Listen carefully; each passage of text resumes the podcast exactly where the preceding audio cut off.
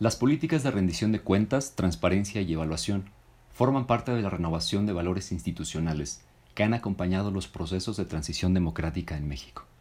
Son resultado y parte de la necesaria transformación de los mecanismos en que se basa el ejercicio del poder y la autoridad,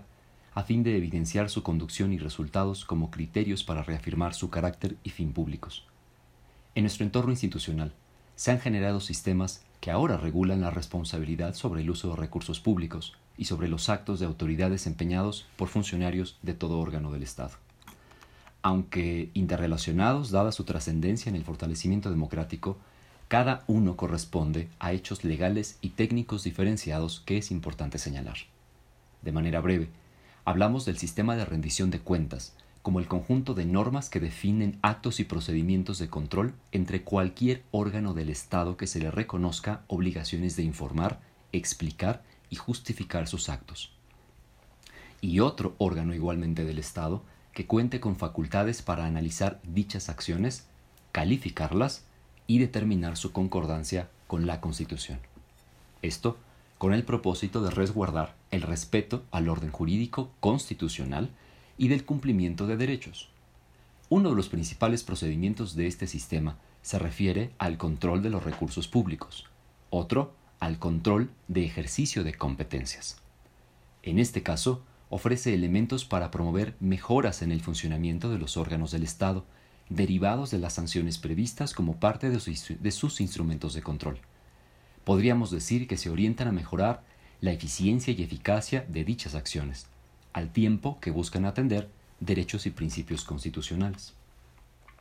Por otro lado,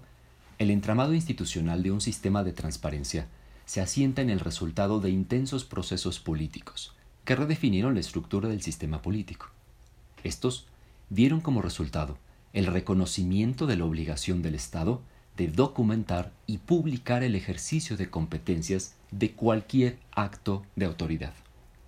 Con ello, se buscó reafirmar su sentido público, redefiniéndose, a decir de Castoriadis, en la medida en que se invierte la relación con la sociedad, recuperando su sentido político original, siendo ésta constituyente e instituyente de aquel. Así, hablamos de garantizar la disponibilidad de información a fin de garantizar el ejercicio de un derecho constitucionalmente reconocido como es el derecho de acceso a la información, lo cual se encuentra garantizado por procedimientos de generación, administración y publicación de información recurribles ante el órgano competente. Acompañando estos procesos, se distingue que su alcance no solo refiere al marco normativo que los regula,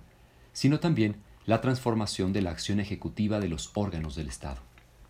En este caso, orientándola hacia la optimización de los recursos, la búsqueda de una mayor participación ciudadana, enfocándole cada vez más hacia la generación y evidencia de los resultados de sus acciones en la transformación o impacto en beneficio de la sociedad.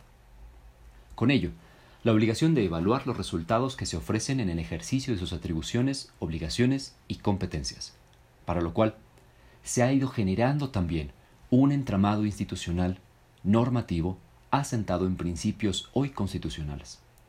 podemos señalar que la visión y objetivos de la evaluación han pasado de estar centrados principalmente en la generación de mecanismos de control de los recursos y de la norma, acompasado con instrumentos de rendición de cuentas, hacia una práctica mediante la cual se puede desarrollar capacidades analíticas en las agencias, proveer información sobre el desempeño de los programas y establecer formas de corrección de los mismos, añadiendo información para mejorar la acción pública originalmente vinculada a la planeación, programación y presupuesto del gasto público, hoy se busca que, basada en evidencia, la evaluación permita contribuir a la mejora de las capacidades institucionales de los órganos del Estado frente a una impronta responsabilidad pública. Así,